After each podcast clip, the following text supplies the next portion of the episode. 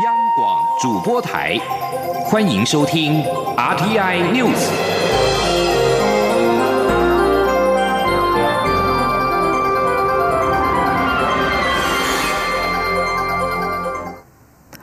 各位好，我是张旭华，欢迎收听这节央广主播台提供给您的 RTI News。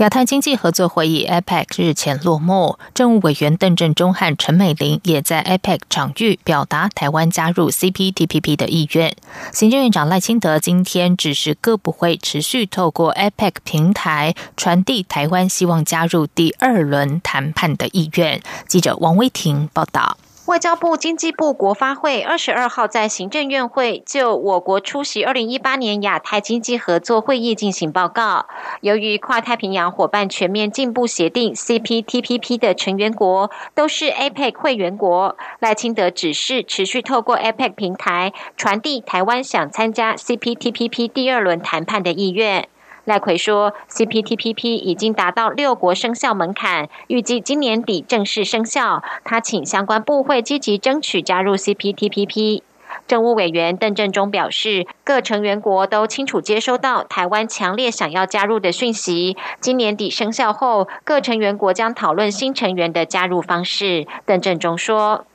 因为他赶着十二月底生效啊。”今年就是第一阶段的降税，明年就可以进入第二阶段的降税，所以它这样可以加速它的这个推动。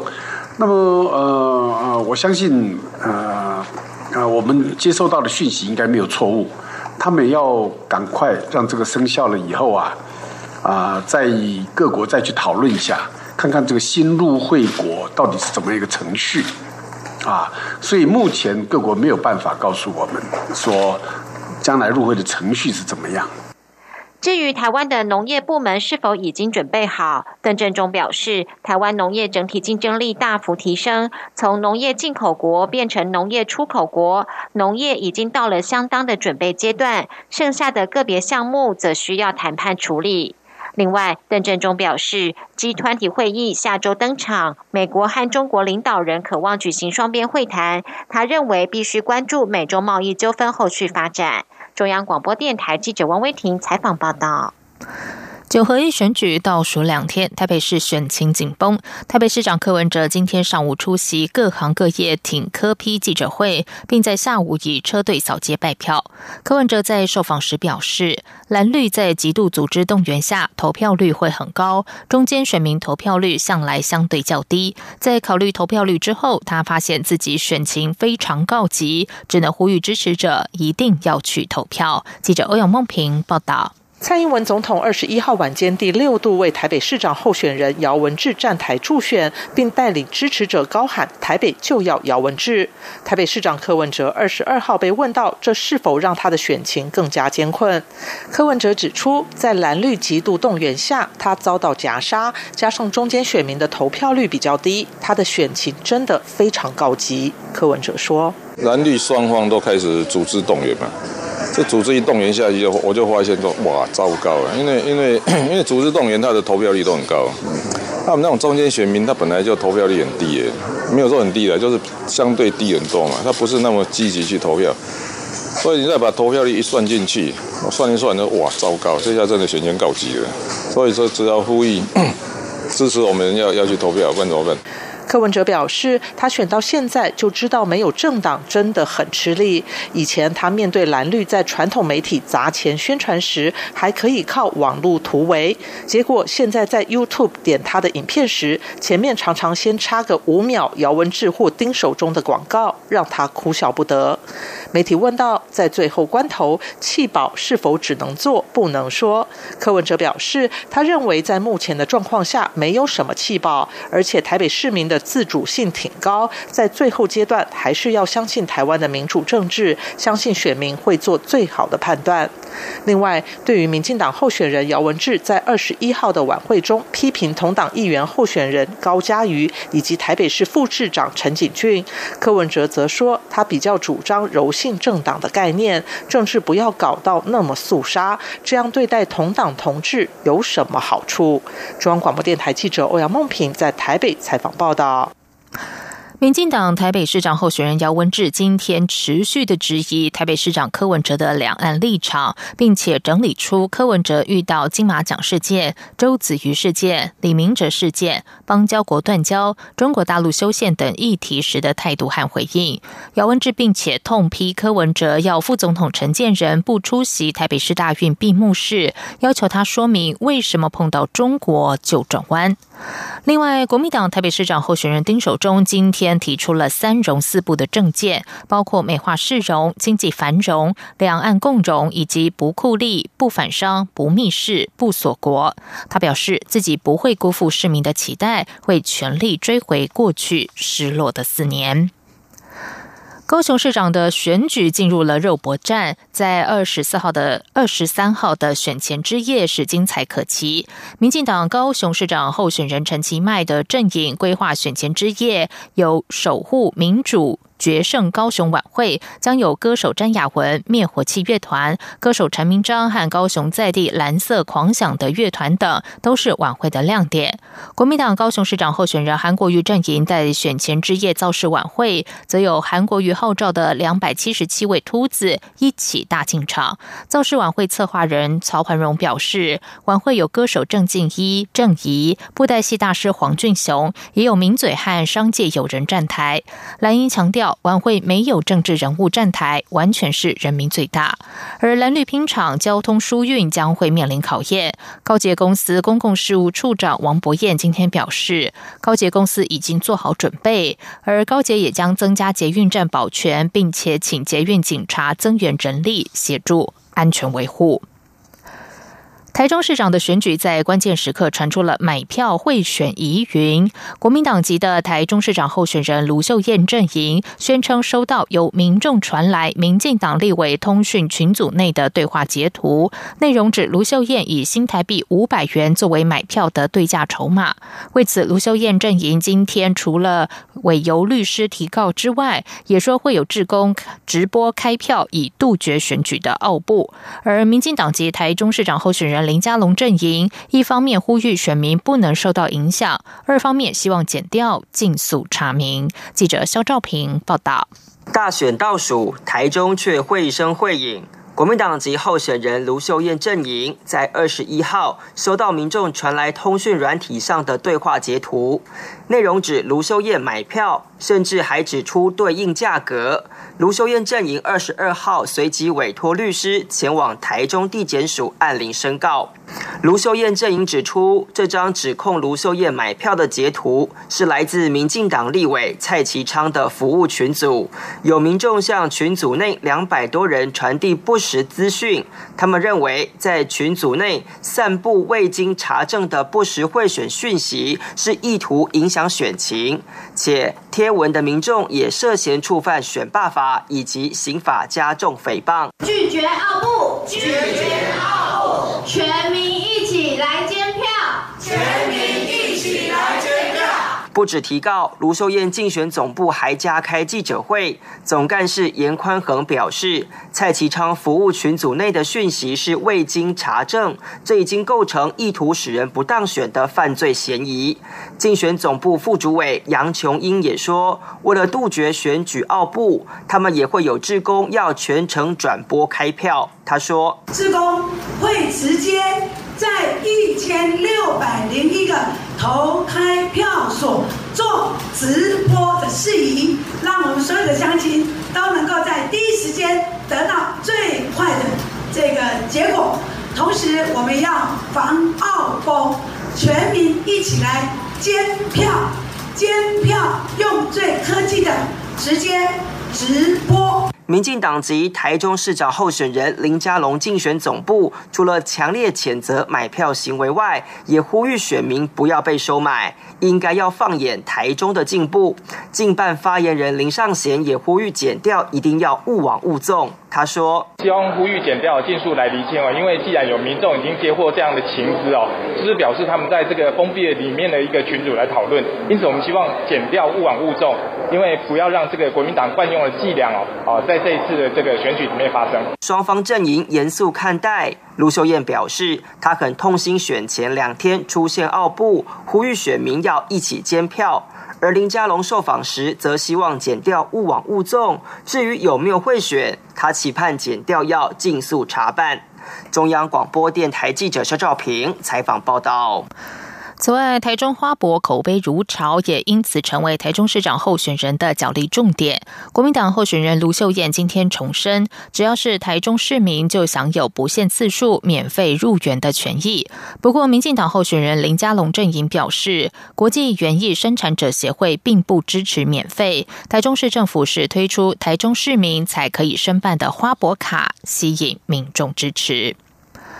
在新北市选情方面，国民党新北市长候选人侯友谊今天上午再次到民进党票仓泸州抢攻选票，下午则是首度和新北市长朱立伦合体到乌来车队扫街，除了顾票，更要全力催票。侯友谊除了不断呼吁严防奥布抹黑，也积极回防优势选区顾票，几乎选民一定要出来投票，以免四年前差点翻盘的情况重演。朱立伦本周也亲上火线替侯友谊拉票。侯友谊表示，朱立伦在新北市打拼八年，有他的帮忙拉票，他充满信心。而民进党新北市长候选人苏贞昌今天上午到新庄扫街，下午再次探入双河地区拉票。而苏贞昌表示，不论二十四号投票日的天气如何，选民一定要出来投票，用选票改变新北市。另外，苏贞昌的选前之夜晚会中，会和同党高雄市长候选人陈其迈视讯连线，一南一北相互拉抬气势。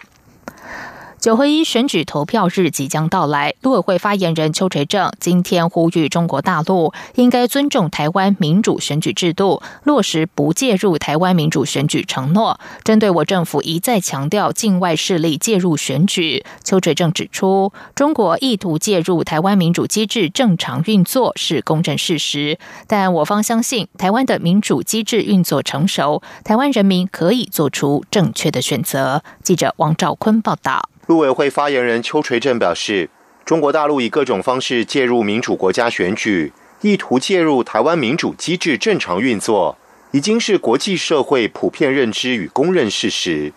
他要呼吁中国大陆应尊重台湾民主选举制度，落实不介入台湾民主选举的承诺。邱垂正说：“我们也相信，台湾的民主机制运作成熟，台湾人民可以做出正确的选择。”邱垂正指出，陆方这两年来的军事威吓、抢夺我邦交国、打压我参与国际组织、区别对待进行分化渗透、不实讯息或假资讯，都是意图介入台湾民主选举正常运作的压力手段。这些情况各界都有目共睹。媒体询问中国介入九合一选举的具体事证，邱垂正回应表示。相关具体个案是由司法检调机关侦办当中，陆委会陈述的都是样态。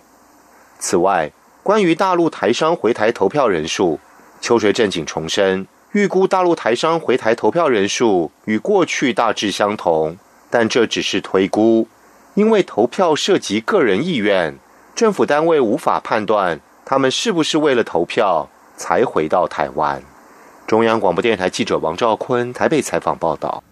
在外电消息方面，美国白宫经济顾问委员会主席哈塞特二十一号接受英国国家广播公司 BBC 专访时表示，身为世界贸易组织 WTO 议员的中国行为不端，并且暗示可能将中国逐出 WTO。哈塞特并宣称，WTO 对美国来说是个失败的组织。哈塞特在访问中表示，WTO 需要有更多能力来处理不遵守规范而且不在乎会输的国家因为相关的惩罚太轻。哈塞特说：“我们从未真的想到像中国这个国家会进入 WTO，然后有如此的行为，有成员会如此行为不端，对 WTO 是个全新的事情。”他表示：“问题是这些情形是否可以透过双边协商修正或改革 WTO，或甚至将中国逐出 WTO。” BBC 报道，逐出中国目前并没有成为美国的官方政策，而是哈塞特所列出的最后一项解决方案，也最不希望采取的做法。这是由美国政府中的一名资深官员提出一项相当具震撼性的暗示。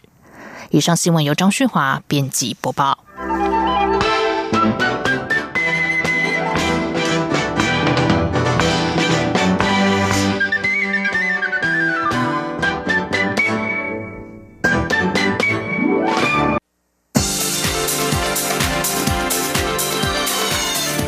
是中央广播电台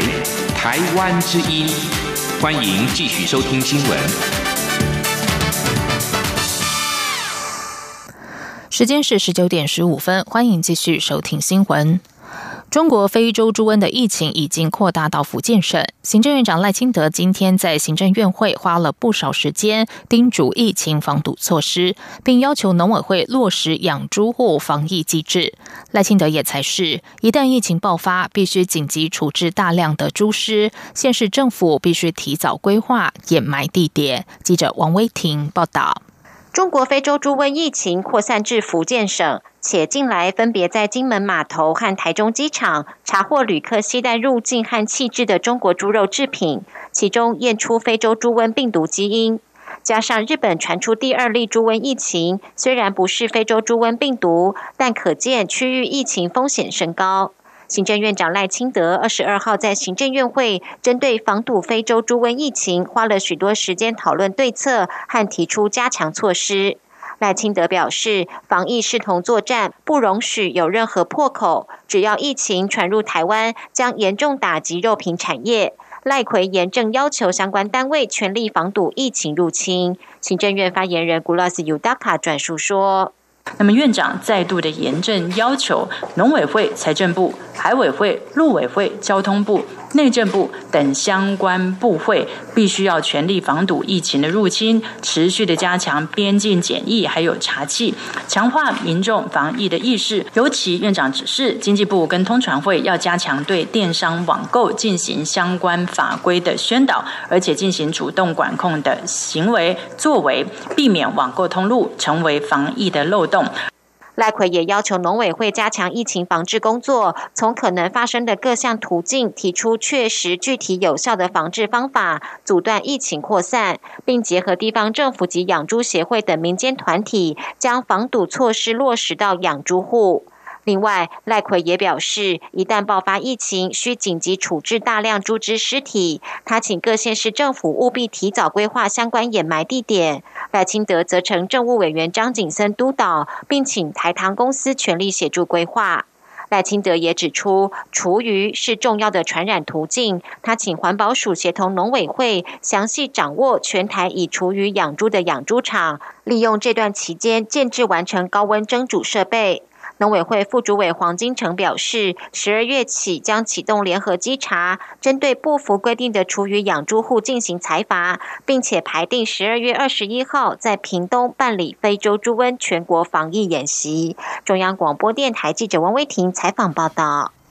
行政院主计总处今天公布，十月失业率为百分之三点七五，较上个月下降零点零一个百分点，与上年同月持平，续创十八年来同月新低。主计处分析，一到十月季调后，失业率大多在百分之三点六七到三点七之间波动，显示失业情势仍然是稳定状况。记者杨文君报道。主机总处二十二号公布，十月失业率为百分之三点七五，较上月下降零点零一个百分点，与上年同月持平，续创十八年来同月新低。一到十月失业率平均为百分之三点七一，较上年同期下降零点零六个百分点，也创十八年来同期新低。主机总处国事普查处副处长潘宁新分析，毕业季过后，九月开始失业率就明显下降，若排除季节。因素，十月季调后失业率为百分之三点七，一到十月季调后失业率也多在百分之三点六七到百分之七之间波动，显示失业情势仍然是稳定状况。他说：“那其实季调后的失业率是最能够反映经济情势对劳动市场的一个影响的哈，因为它去除了季节因素哈。那我们看一下这个季调后的失业率，呃，从今年以来一直在三点六七到三点七零中间来来回回哈波动。”好，所以我们其实还是可以这样研判哈，近期的失业情势仍然是属于一个稳定的状况。至于十月曾传出无薪假人数暴增至三千人，潘宁新指出，十月主要是单一厂商有大规模实施无薪假，但就统计的定义而言，只要有领薪水就不算失业，所以并未列入。根据最新无薪假的调查，人数目前也已降至六百人。此外，美中贸易战持续升温，是否冲击就业市场？潘宁新指出，由于贸易战会影响制造业出口，但从制造业七到十月就业人数观察，仍然呈现增加。目前仍未看出有影响，但主机处会持续观察。中央广播电台记者杨文君台北采访报道。教育部长叶俊荣今天表扬我国今年参加亚太数学、亚洲物理以及国际各项奥林匹亚竞赛获奖的学生，其中就读国立科原十中的跳级生王诗雨，今年同时挑战数学和资讯赛事，还夺下二金一银的佳绩。获奖者中唯一的女生卢真宇不让男生专美于前，今年靠着国际生物奥林匹亚竞赛拿下三年来的第六面金牌。记者郑向云、陈国维。采访报道。表扬在国际奥林匹亚竞赛获奖的学生，教育部特别在科教馆举办盛大的颁奖典礼，现场有学生带来精彩的扯铃表演。但这四名学生可不是扯铃校队，而是今年代表台湾参加国际地球科学奥林匹亚竞赛的国手。他们当时在泰国比赛，也在选手之夜带来这段演出，吸引各国选手注目。我国今年共选派四十多名学生参加亚太数学、亚洲物理以及国际奥林匹亚竞赛。一共夺得十九金、十三银、十铜以及三面荣誉奖，表现极为优异。那其中在伊朗主办的第二十九届国际生物奥林匹亚竞赛，在六十八个参赛国，总共有两百六十九个学生当中，我国四名代表参赛的学生勇夺四金，国际排名又发第一名，啊，国际排名第一非常非常的难得，也令我们雀跃。五岁时就进入小学就读的王诗雨，现在高三，是班上年纪最小的同学。他前两年参加国际数学奥林匹亚竞赛都拿到银牌，今年三度挑战，终于获得金牌，而且同时入选资讯奥林匹亚国手，最后再添一面银牌，连同亚太数学赛金牌，让王诗雨在颁奖典礼上还要快速换装，十分钟内上台三次。二零一七年的时候，我是拿另一面银牌，但是成绩就实际上是稍微差一些所以就今年我本来就犹豫要不要干脆不打输哦，但后来就是休息一阵子之后，就把整个状态调回来之后，然后就重新打一次，今年才拿到好成绩。今年唯一代表我国参加国际奥林匹亚赛事的女学生，高雄中学卢真宇，三年前在国际国中科学奥赛中一口气拿到四面金牌。升上高中后，前年在化学赛摘金，今年则在生物赛夺金。现在就读台大牙医系，还是桌球校队。我不会说抱着说哦，我一定要当国手或什么的心态去，我就是因为喜欢才参加嘛，所以有多少快乐，我就会享受多少快乐。所以我觉得真的是一个非常完美的 ending，对我的高中的竞赛生活来讲。叶俊荣勉励所有学生，得奖不是终点，而是起点。将来如果要在国内升学或出国深造，都有奖学金可以申请。要努力让未来的路越走越宽。中央广播电台记者郑祥云、陈国伟台北采访报道。接下来关心的是，针对欧洲商会建议台湾发展离岸风电，应该以风场计划成功启动为优先，不应该过早要求供应链在地化。经济部长沈荣金今天指出，开发商遴选时已经定出产业关联性集成和项目，这是工业局和厂商开了七十多场说明会后凝聚出来的共识。如今开发商面对供应链在地化时程，难免会有压力。经济部会邀请开发商、供应商一起。坐下来谈，面对解决问题，共创双赢。记者谢嘉欣报道。欧洲商会二十一号发表二零一九年建议书，在离岸风电方面强调应改善供应链在地化相关规定，建议政府将台湾离岸风场计划成功启动列为优先，不要过早要求达到供应链在地化，否则会使安全性、品质打折，且影响市场竞争。经济部长沈荣金二十二号受访指出，产业关联性期程及项目是经过工业局和业者召开七十多场说明会所凝聚出来的共识，在开发商遴选时定定。他可以理解开发商在实际面临供应链在地化时遇到的压力，且过程中也确实会有一些困难，像是开发商会担心在地供应商经验不足，延误时程会被罚款。另外，供应商希望早日回收成本而拉高产品价格，也会让开发商认为利润被剥削。这些问题，经济部会出面来沟通协调。他说：“我们一起来面对问题。”他来处理问题，他希望解决问题，共创双赢。啊，那你啊，一定是有问题嘛，所以他们说不要走那么快嘛，哦，都可以理解啊，这是好事嘛，好不好？政府本来就是要解决问题的嘛，才有政府存在的价值嘛。沈荣金表示，将找开发商、供应商，大家坐下来谈，了解厂商困难，并检视相关产品在品质、价格、交货期等方面合不合理。中央广播电台记者谢嘉欣采访报道。一场为了节能减碳而在网络上举行的气候变迁会议今天召开。联合国秘书长古特瑞斯表示，国际社会遏制全球暖化的速度不够快，需要立即行动来应应这项议题。这场虚拟气候高峰会是由马绍尔群岛共和国主办，在二十四小时直播中使用网络科技维持碳中和。有别于传统峰会的数千名与会代表，必须从世界各地搭机前往开会地点。重视气候变迁议题的马绍尔群岛共和国总统海尼就表示，这是首场在网络上举行的全球政治会议。而这场线上高峰会主办单位将在二十三号发布会议宣言。接下来进行今天的前进新南向。前进新南向。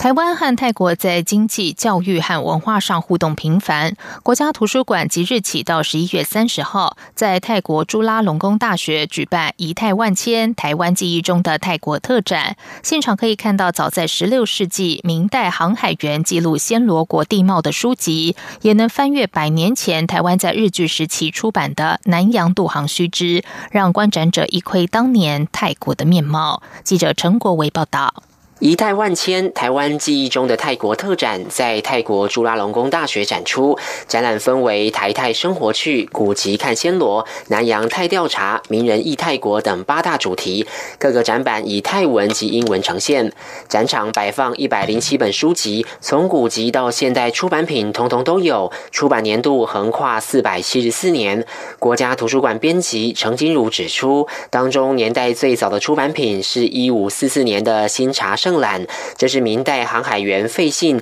当时与郑和一同下西洋，将所见所闻记录下来。他在书中描写暹罗国的地理为地周千里，外山崎岖，内岭深邃，填平而沃，架色丰熟。另外，也能见到从一九一九年到一九三七年，日本总督府在台湾殖民统治时期对南洋的调查报告。因为日据时期有一个南向政策、南洋政策，他们那时候有留下很多就是泰国的森林啊、农业。叶啊，凤梨啊，凤梨种植啊，或者是凤梨品种一些相关的报道，我们把这些报道统统把它印出来，然后在展场上展出。现场展板也提到，泰国是台湾学生第十大留学国家，而台湾的泰国留学生数在东南亚国家排名第四，并且介绍两国在凤梨料理以及手摇饮料的异同处。我们台湾的话就是珍珠奶茶。泰国的话，他们的手摇饮料，他们其实很特别，他们有那个两星杯、三星杯，就是一个杯子里头就是分两个，就有点像我们的鸳鸯锅这样子。国家图书馆也期盼透过这次特展，呈现台湾人记忆中仪态万千的泰国面貌。现场展出的一百零七本书籍，将在展览结束后送给朱拉隆功大学典藏。中央广播电台记者陈国伟台北采访报道。台湾花东原乡的美景和人文风情，让纽西兰毛利女歌手超惊艳。发表首支以原乡部落为拍摄素材的 MV，俨然成为台湾观光的最佳代言人。辖区涵盖纽澳的观光局驻新加坡办事处，今年七月曾经邀请纽西兰毛利艺人赴台湾东海岸推广部落观光旅游。观光局驻新加坡办事处主任林信任今天指出，这位纽西兰女歌手利用赴花东。和原民部落交流的机会，拍摄有史以来第一支在台湾部落拍摄的毛利语 MV，不仅有台湾城市风光，也有原乡的天然美景和人文风情。林信任指出，这支 MV 不但是两个族群交流时的新里程碑，也落实台纽经济合作协定原住民合作专章的部落观光交流。以上新闻由张旭华编辑播报，这里是中央广播电台台湾之音。